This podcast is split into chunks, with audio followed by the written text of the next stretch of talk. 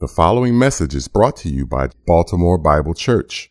For more information about this ministry, please visit us online at www.baltimorebiblechurch.org. So now let's open our Bibles and follow along as we loose the scriptures and let them speak. Good afternoon. It is a real honor and privilege to have this opportunity to speak to you. I don't feel I deserve it.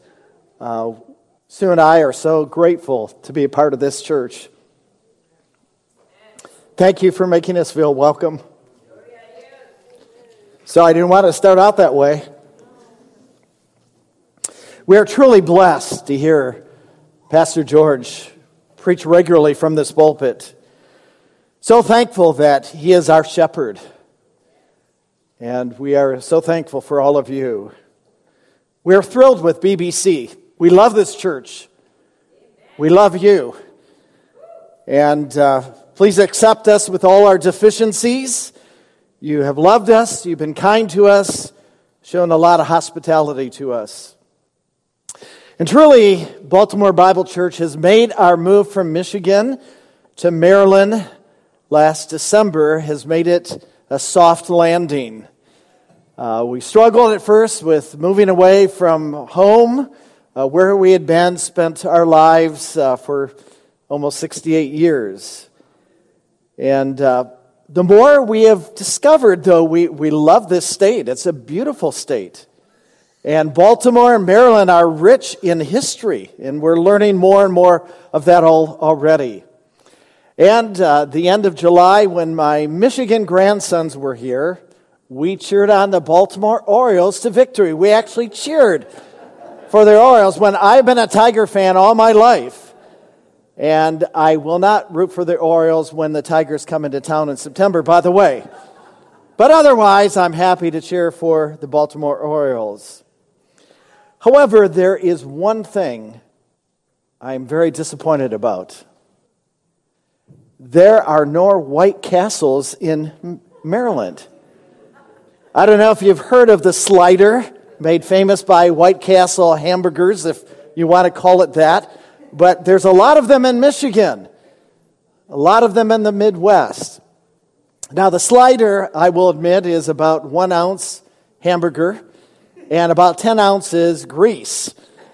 And I know it's not healthy, and I was known as a pastor to make my plans to stop at a hospital that was close to a White Castle or arrange my, my lunch time to go stop by the White Castle. I know it wasn't healthy for me, and I probably should go back to the hospital to get my veins drained out of all that cholesterol and grease after going there. Uh, the church, uh, when we left in Clarkston, Michigan, gave us a number of gift cards, including a White Castle gift card. So I still have $50 on a gift card I haven't been able to spend here in Maryland. I have to use it back in Michigan. Truly, Baltimore Bible Church has been as close to a perfect church to Sue and I uh, that we have seen. I know it's not perfect. No church is perfect. No people are perfect. In fact, our coming here has made it more imperfect but uh, we again are very thankful. Be patient with us as we're trying to get to know you. Remember your names, and we still will falter with that, uh, but we want to get to know all of you and uh, want to be your friends. Our text is going to be Philippians chapter 2, verses 1 through 4. Just four verses this afternoon as we read God's word. Therefore, if there's any encouragement in Christ, any consolation of love, if any fellowship of the Spirit, if any affection and compassion, make my joy complete by being of the same mind, maintaining the same love, united in spirit, intent on one purpose. Do nothing from selfishness or empty conceit, but with humility consider one another's more important than yourselves. Do not merely look out for your own personal interests, but also for the interest of others. Shall we bow in prayer? Holy God, we need you, we depend on you. You are truly the right, righteous one, the one and only true God. May we bow in submission to you, especially as we look at this text this afternoon.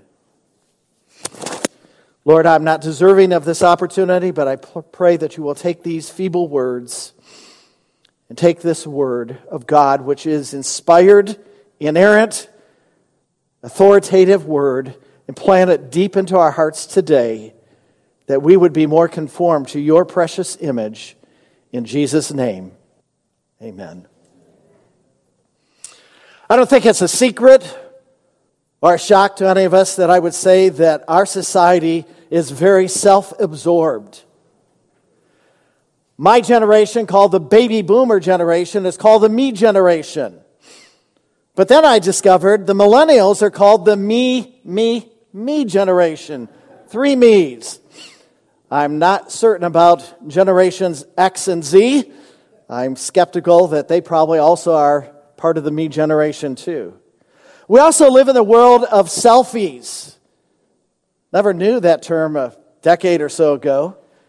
Where everybody's posting their selfies. Millions of selfies are taken every day and posted on social media. Also learned from a New York Post article that more people die from a selfie than from a shark attack because they take so many risky selfies and perish in doing so. And I believe as a result of this me centered generation and our society today, there's been a significant rise of disharmony, of dissension, of conflict throughout our culture. I have a question for all of us. Are you and I contributing to that? Or are we contributing by our actions to harmony in all of the relationships that we have as husbands and wives, as siblings, as fellow church members, with our neighbors and our community? So we've titled this message, How to Build Harmony or How to Foster Harmony.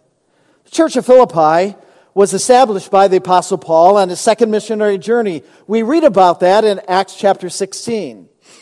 Two of the more familiar converts are Lydia, the seller of purple, and the Philippian jailer. And probably the most famous verse in my thinking is Acts 16 31. Believe on the Lord Jesus Christ, and you will be saved. Paul was thrown in prison along with Silas because they cast out a demon of a poor slave girl. Her master was enraged because he took away their income. She was a fortune teller, and he created the mobs against Paul. They beat him and threw he and Silas into prison. So, this book of Philippians was written while Paul was in prison probably uh, while he was in prison in Rome. And as he opens this letter, if you want to turn over a page, to chapter 1, verse 3, he says this about them I thank my God in all my remembrance of you. And throughout the book of Philippians, there does not seem to be any major doctrinal issue or moral issue at stake. It was a healthy church, but tragically, Throughout chapter 2 and particularly chapter 4, we notice that disunity seemed to be gaining ground within this church. Now, there will be three major points that we like to cite as we look through these four verses, and we will focus most of our attention on the third point. First, we want to notice reasons to build harmony. Reasons to build harmony. Verse 1. Let's read that once again.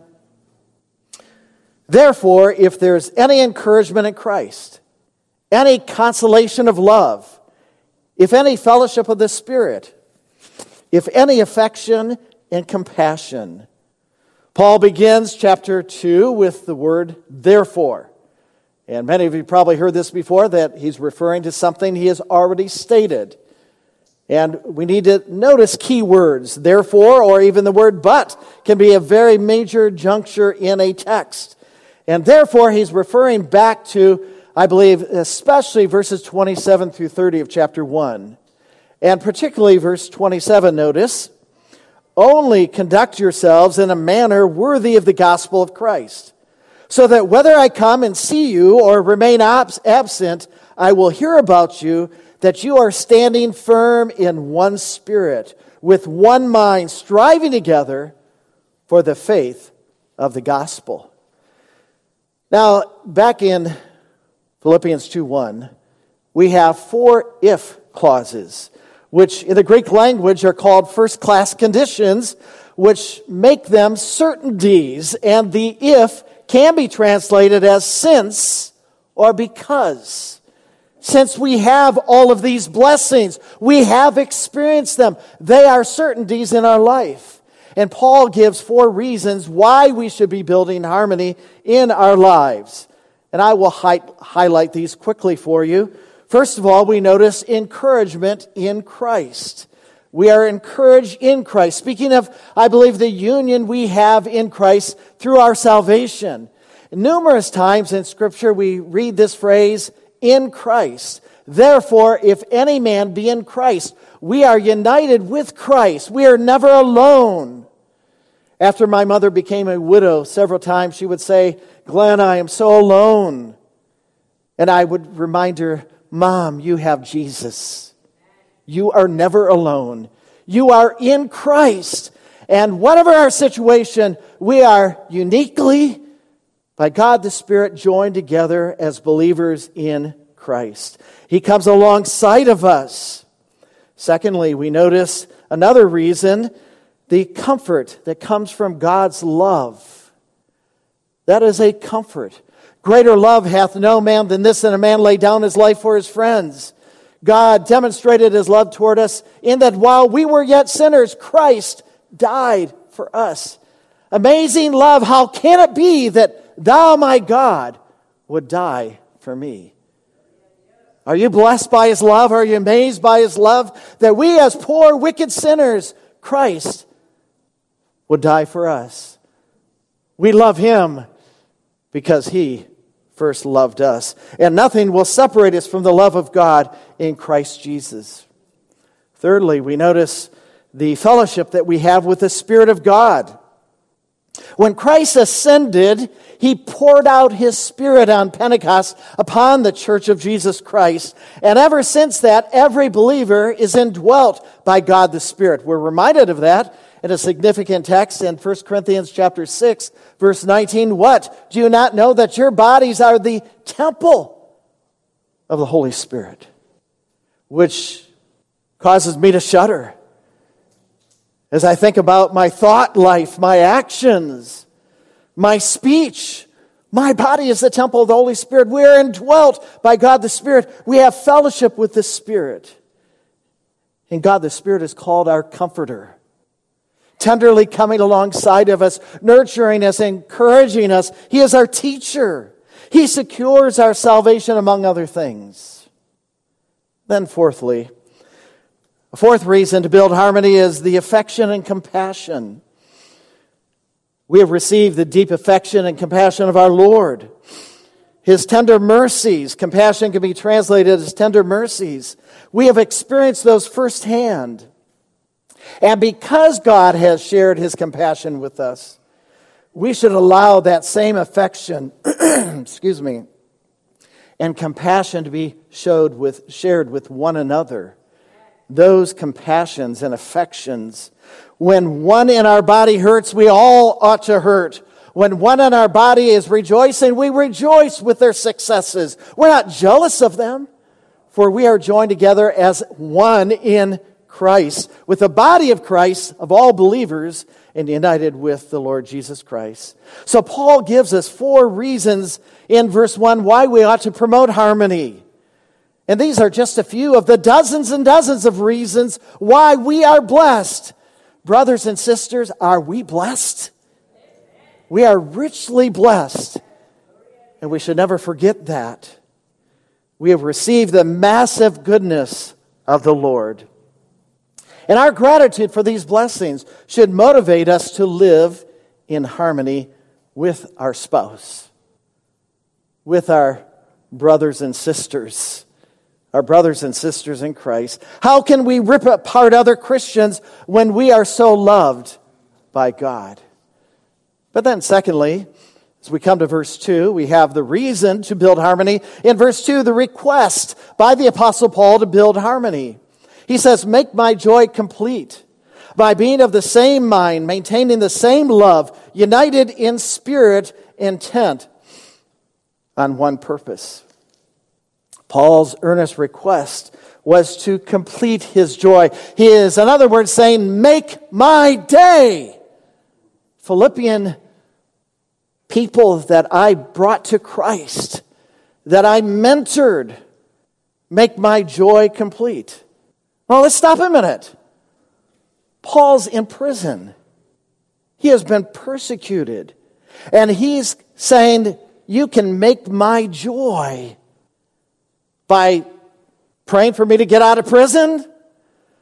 He doesn't say, Make my joy by bringing me lots of money and lots of food because the food here in prison is horrible.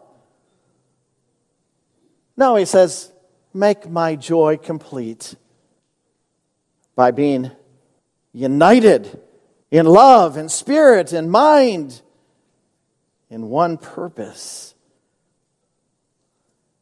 That puts me to shame because so often my prayers are for me and he's praying for them to be living in harmony. Paul says it four times in four different ways here in verse 2. We won't elaborate on them. I think the text makes it very clear. He says, of the same mind, maintaining the same love, united in spirit. And notice, spirit is not a capital S, uh, can be translated soul. One commentator said, we, we are really soulmates of one another. Are we not? As brothers and sisters in Christ. And then intent on one purpose. And what is that one purpose? For the glory of God. Not the glory of self, not the glory of BBC, for the glory of God. And along with that, to present a clear message of the gospel of Jesus Christ. There may be people here today sitting with us don't know Christ. And there are people with us out in the world who need to know of the blood of Jesus Christ that will cleanse them of all their sin and unrighteousness. So harmony ought to dominate our lives. My mom, bless her, she prayed often that we as siblings would always be in harmony. Now, that was tough when we were teenagers, when we were at each other's throats. But even as adults, she wanted us always to be in harmony and always to get along well. And for the most part, God answered that prayer. But God also wants us to be in harmony. Jesus Christ in his high priestly prayer in John chapter 17, verse 22, said, The glory which you have given me, I also have given them, so they may be one. Speaking of his disciples, that they may be one, just as we are one, as the Holy Trinity are one. Paul was also he was also really concerned about unity in the Philippian church. Because in chapter 4, verse 2, he makes this message known I urge Euodia, I urge Syntyche to live in harmony in the Lord. Can you imagine if we received a letter from an apostle naming names of two ladies or two men that need to get their act together, that need to live in harmony? That would get everybody's attention. But through the inspiration of God the Spirit, these two ladies who were working together needed to put their differences aside and work together once again. 1 Corinthians chapter 1 verse 10 reminds us now I urge you brothers and sisters by the name of our Lord Jesus Christ that you all agree and that there be no divisions among you but that you be made complete in the same mind and the same judgment. So, Paul's request to build harmony, found in verse 2. Before that were the reasons to build harmony. But now, number three, the requirements to build harmony are found in verses 3 and 4. And my friend, this is where the rubber hits the road. This is the tough part. And this is where we will spend some more time this afternoon because these are crucial requirements and responsibility if we're going to have harmony with one another. If we won't do these, we're almost guaranteed in the home, in the workplace, and at church to have disharmony. Having served in two churches for the last 46 years, before we retired and came to Maryland, I've seen my share of disharmony. Now, in the big picture, God wondrously blessed. There was a, a great spirit. But tragically, there were those episodes and times of disharmony. And at times, I mean, it just broke my heart to see men and women split up in marriage, members that would not talk to one another again. And I just shake my head. How can that happen among God's people? If God's people would put these things into practice, I believe it would transform our relationships in the home, in the church, and in the community.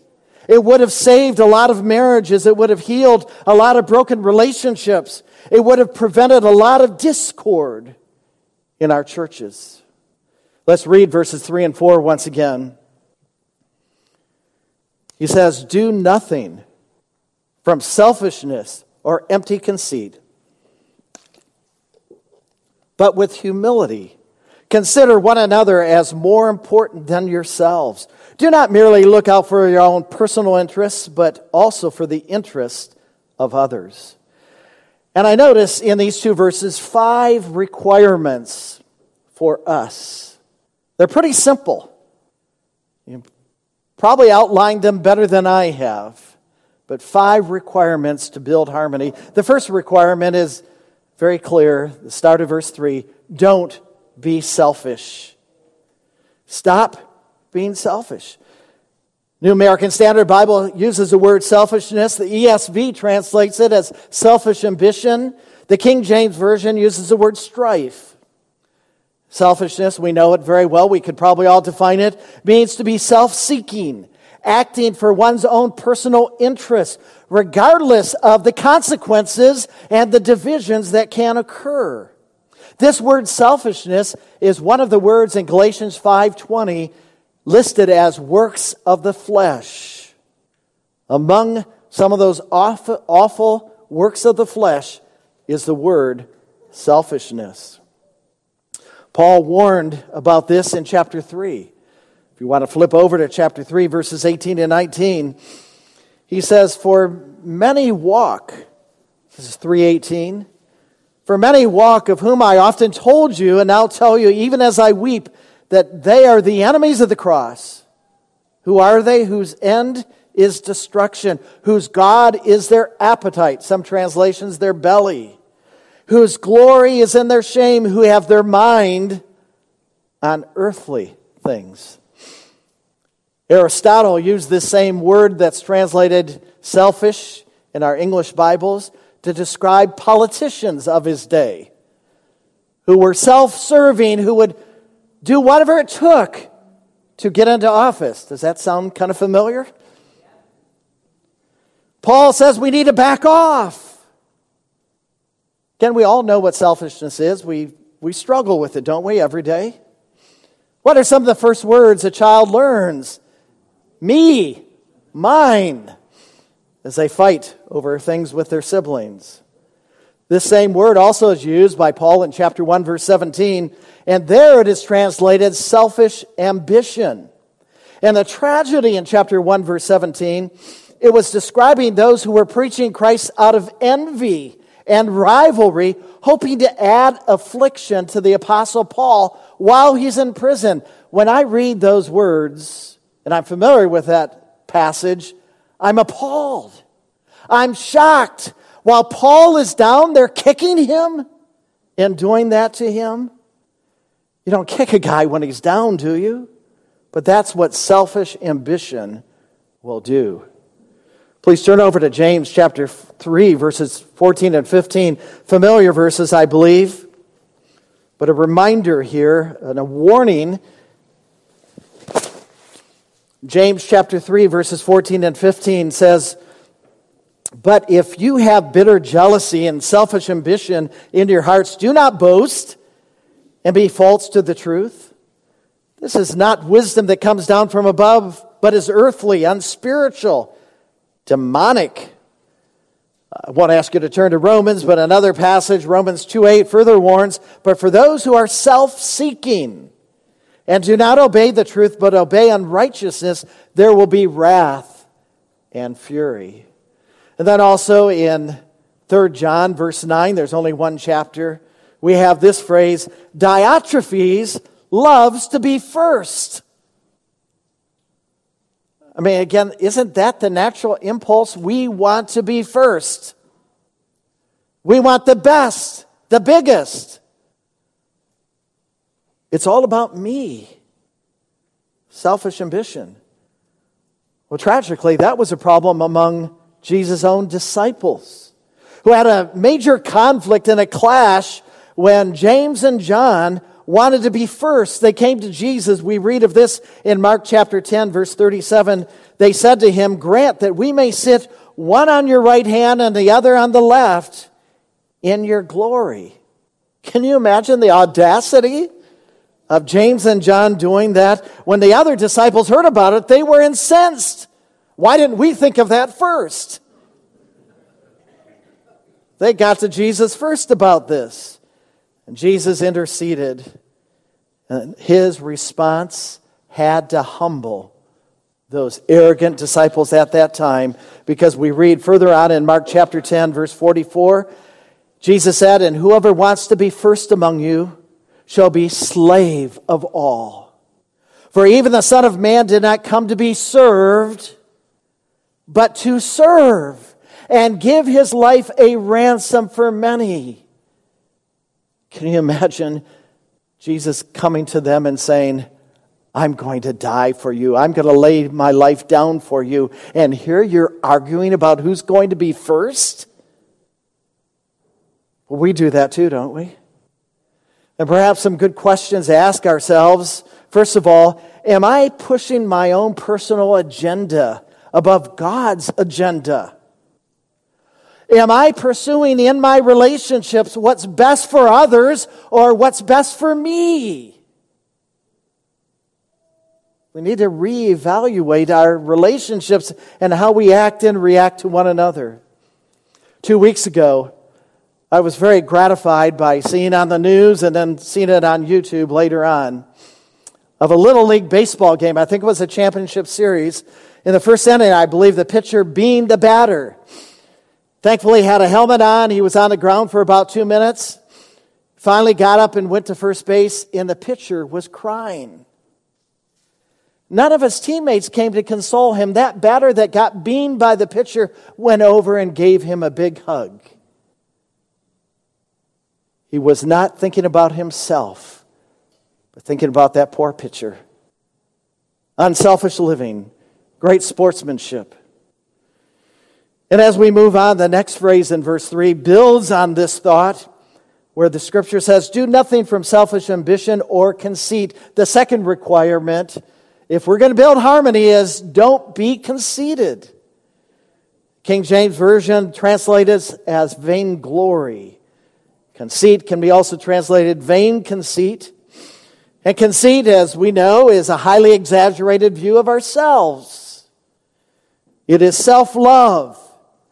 It happens when we may not speak it verbally, but we think in our minds, I am so awesome. Paul reminds us in Romans chapter 12, verse 3 we ought not to think of ourselves more highly. Stop thinking of ourselves more highly. Or a paraphrase of 1 Corinthians 13, the great chapter of love, says that love does not parade itself, love is not puffed up. We need to get rid of our conceit and our pride. Someone once said it can be very telling when somebody enters a room. There's already a group of people gathered there, and, and they come in, and verbally they may say, I'm here, or non verbally they may make it clear, I'm here, I'm important. See me, notice me. It does kind of remind me of a situation when our son was six years old and we had a group of boys in our house for a birthday party. It was uh, the end of the year. He was born on December 31st. And somehow we kept our four year old out of the house for a while, but he, she finally came in to this group of boys in our living room and she announced, Boys, I'm here. And yeah, a toddler, a four year old might say that, but how many times do we say that in our heart? We should never do anything to be seen of others. We can't be thinking in our hearts and our minds, how can I get recognized by doing this? Jesus made it very clear in the Sermon on the Mount. We should not do things to be seen of others, particularly in three areas our prayer life, our giving, and our fasting should not be done to be seen of others. In fact, Jesus said that about this. He said, Take care not to practice your righteousness in the sight of people to be noticed by them. Otherwise, you have no reward with your Father who is in heaven. We've lost the reward.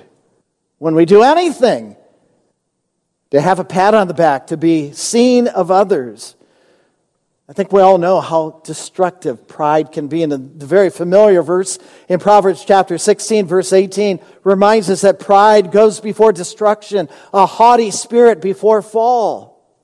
Conceit is thinking of ourselves more highly than others, as myself, as yourself before others, when we ought to be thinking about their needs.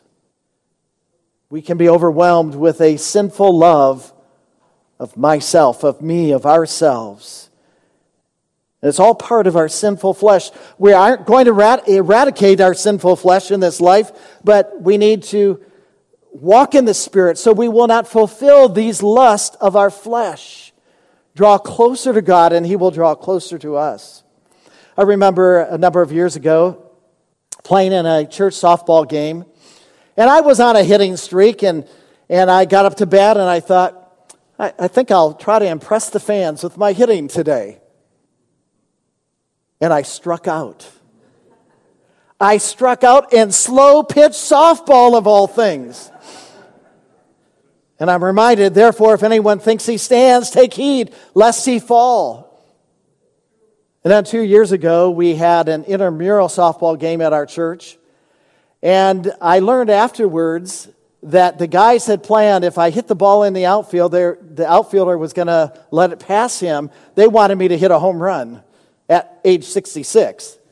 So I hit it into the outfield. I surprised myself that I hit it that far. And I ran out of gas at second base. I couldn't get past second base. I needed a break.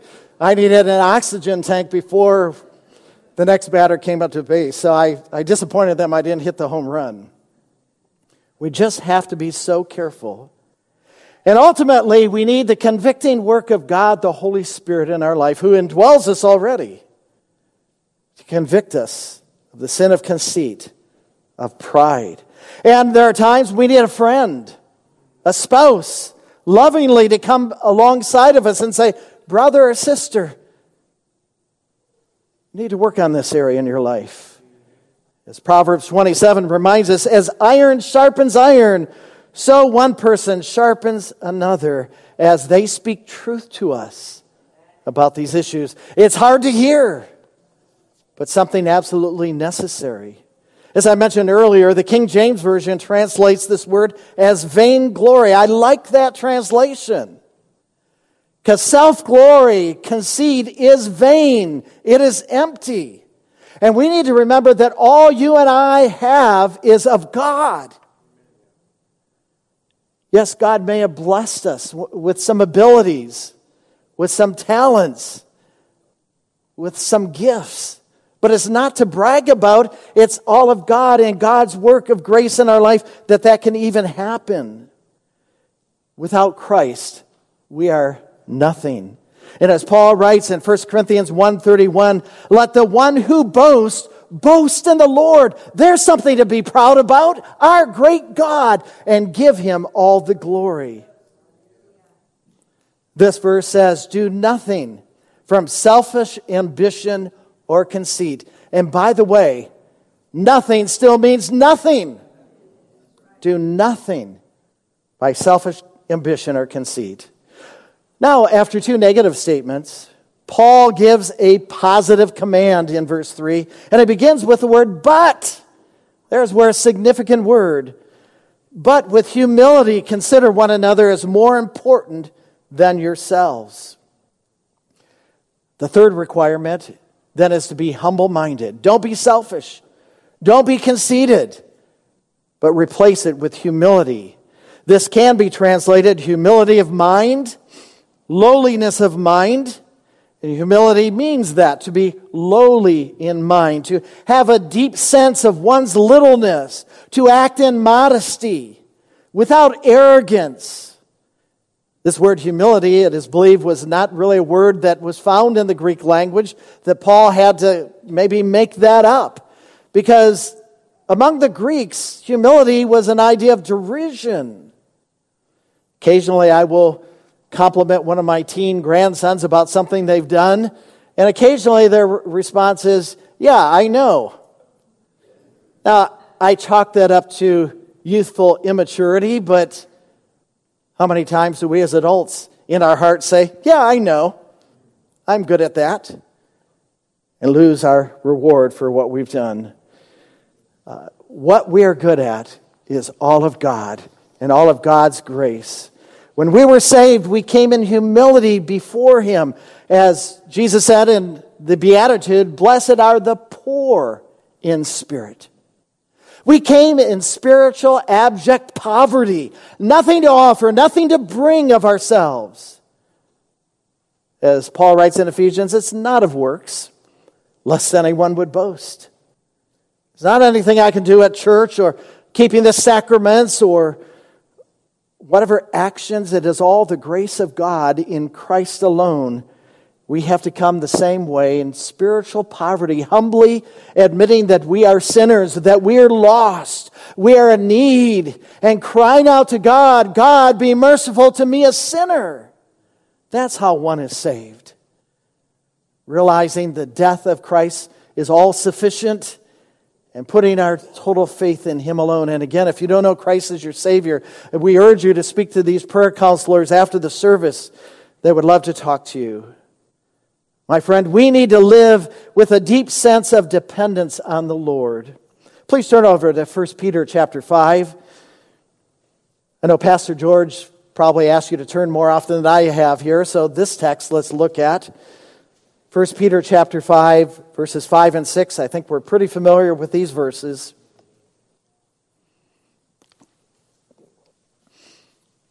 Verse 5, uh, skipping over the first phrase, want to get through the to the key phrase here. 1 Peter 5 5, clothe yourselves, all of you, with humility toward one another, for God opposes the proud, but gives grace to the humble. Verse 6, humble yourselves, therefore, under the mighty hand of God, so that at the proper time he may exalt you.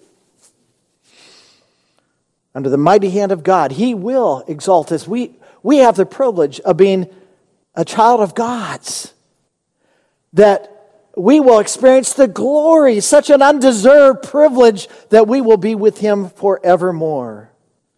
James 4 6 also says, God resists the proud, but gives grace to the humble.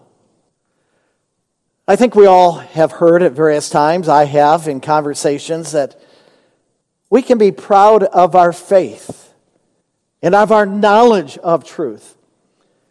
I am of the Reformed faith, but sometimes my brothers and sisters can be proud of their Reformed faith. We forget it is God who enlightened us to this truth that brought us to salvation. And sometimes we love to win those arguments. We must be very careful because the doctrine of election should crush us, should humble us and we should be saying, Why me, Lord? I don't deserve this. And never have an ounce of pride about that. If we're not humble, we're not looking to God, we're looking to ourselves. A humble person is looking for ways to serve other people, not expecting to be served. I want to pause here to say this is a lot easier to preach than to practice. I know very well. God's going to test me with something with my wife or my grandchildren are coming over this afternoon. They lost their air conditioning, so they're spending the night. So, um, praise the Lord. There's going to be a test. You just preached about pride and selfishness, and it's coming. It's a challenge, isn't it, to live in humility? We must die daily. This is a lifelong struggle. And along with this, we need to beware of a false humility also. One man made this statement Lowliness of mind is the grease that keeps the gears of relationships running smoothly. Let me say that again. I like this. Lowliness of mind is the grease that keeps the gears of relationships running smoothly. We can't create harmony without humility. And the end of verse 3 shows us how to practice humility. We get to our fourth point. Our fourth point is to think of others first. Think of others first. But with humility, consider one another as more important than yourselves. This word consider means to count, to calculate. It is an accounting term. And we are to count and esteem others as more important than ourselves. R.C. Sproul said the New Testament sets forth a radical ethic it sets a standard that is opposed by the customs and practices of every society in the world. It teaches that we should prefer the exaltation of others above ourselves. The New Testament gives us a radical ethic, opposite of what is the norm. And my friend, this is not the American way. What do Americans say? Life, liberty, the pursuit of happiness. Again, it's all about me. If I don't look out for number one, who else is going to look out for number one? And so I must do that. I must demand my rights. Instead, we should be saying, How can I look out for you? Your needs, your rights. How can I minister to them? The King James Version translates this verse in lowliness of mind, let each esteem other better than themselves. Jesus Christ was a perfect example for us. When the night he was betrayed at the Last Supper, what did he do to his disciples? He washed their feet. The Savior, the Son of God, who was going to lay down his life as an atonement for their sins, washed their feet. They should have been saying, No, Lord, I'm going to. Well, and we know Peter did try to do that, in fact. But they all probably should have been saying that.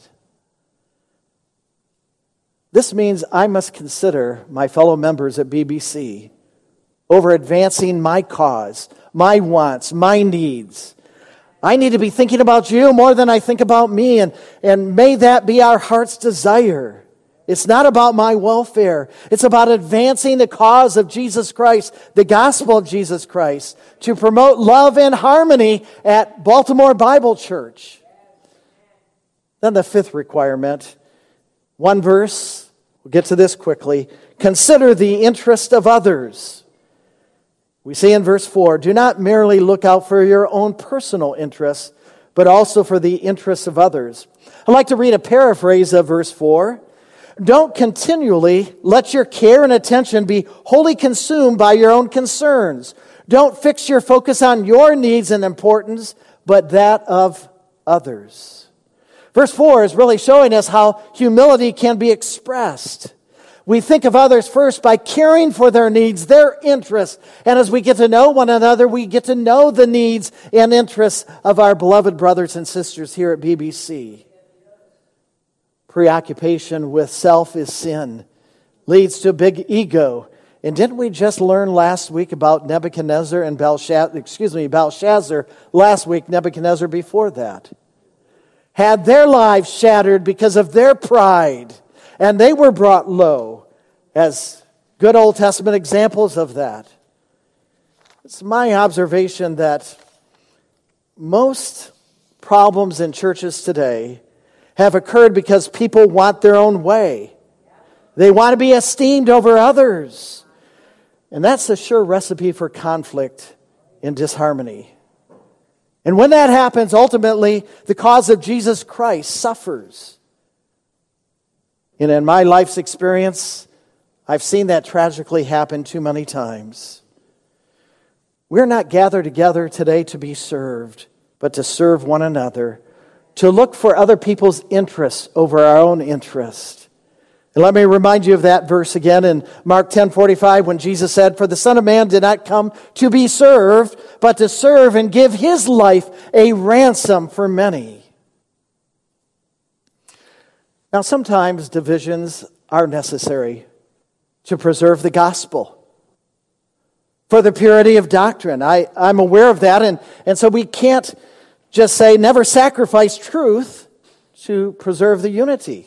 We can't sacrifice the truth of Scripture. The gospel is something we need to battle for to preserve in this church and churches like ours. There's too many churches across America that are closed because they lost the gospel. They did not preserve right doctrine. There are churches that today that are liberal, no longer preach the gospel that once heralded the gospel of Jesus Christ. However, there are many divisions that I believe in our churches are unnecessary. They're not essential to the gospel. There are some things that we can agree to disagree on. I didn't always agree with everything at the church I was pastoring, but we could agree to disagree at various times.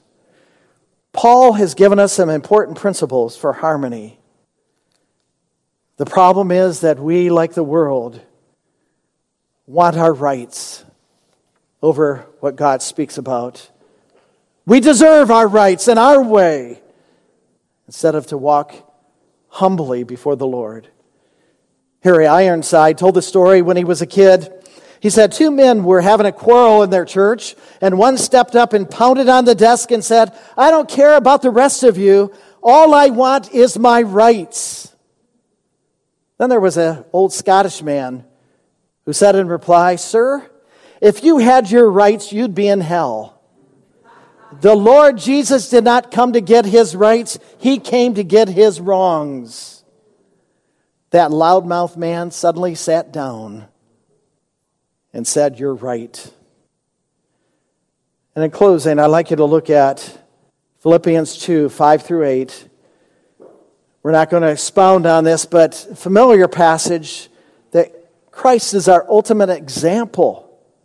He puts us to shame when he says, Philippians 2 5, have this attitude in yourselves, which was also in Christ Jesus, who, as he already existed in the form of God, did not consider equality with God something to be grasped, but he emptied himself by taking the form of a bondservant.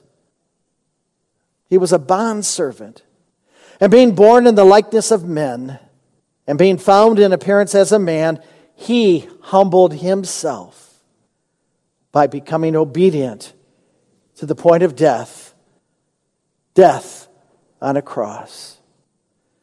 Jesus died so we could be saved by faith in Christ alone. So, how can I, how can we say I can't obey the commands of verses 3 and 4? They're too hard when Jesus gives us a perfect example. I like the King James Version says, Let this mind be in you, which was also in Christ Jesus. Have the mind of Christ, the mind of God, who displayed in full humility for us how it's done. And the commands of Scripture to love one another ought to compel us. Eight times in the New Testament, we read we are to love our neighbor as ourself. By this shall all men know you are my disciples if you love one another in John 13. Jesus went on to say we are even to love our enemies. The law of love, of loving my neighbor, compels us to practice harmony and to practice these relational attitudes and requirements that we see in verses 3 and 4. We can't say we love others if we're selfish we can't say we love others if we're conceited. We can't say we love others if we're thinking of ourselves, if we're thinking of our own interests above somebody else's interests. God, help us to melt under the Word of God and the conviction of the Holy Spirit to confess our sin and to recommit this afternoon to building harmony in our home, in our community, in our church. John MacArthur said, if we don't demonstrate love to one another, the world's not going to understand the power of the gospel. We need to love one another. And then I finally close with one stanza of Beneath the Cross of Jesus, as written, I believe, by Keith and Kristyn Getty, that says this Beneath the cross of Jesus, his family is my own. Once strangers chasing selfish dreams, now won through grace alone. How could I now dishonor the ones that you have loved? Beneath the cross of Jesus, see the children called by God. As I stand here, again, I'm still struggling with this. At 68, I've been struggling with this for 68 years. Haven't been saved that long, but it's hard. God, help me to deal with my selfishness, with my proud conceit. God, help me to walk humbly before Him, to think of others first, to think of you, beloved brothers and sisters, first. Think of your interest over my interest. So we pray. Lord, we pause to reflect and ask God the Spirit to help us search our heart, to examine our lives, to admit where we have sinned miserably in these areas, and help us to be men and women and young people who are committed to harmony in, in all the various relationships that we have, that we might promote the gospel of Jesus Christ that we might open doors of opportunity for evangelism with our neighbor that really irritates us. With a sibling that still irritates us, but they're lost and need Christ. And help there to continue to be what we see here at BBC a spirit of unity to, to continue. We know the seeds of discord can be sowed very quickly, very easily in our hearts and our lives. Thank you for this text, this word, to convict us and bring us to a closer walk, a more faithful walk with you. In Jesus' name, amen. You have been listening to Baltimore Bible Church. To hear other messages or to find out about upcoming events and where we meet for weekly church services, please visit us online at www.baltimorebiblechurch.org. Baltimore Bible Church reserves all copyright protection under applicable law. Our copyright policy is available on our website and includes instructions for and limitations on duplicating all printed media, CDs, and digital files.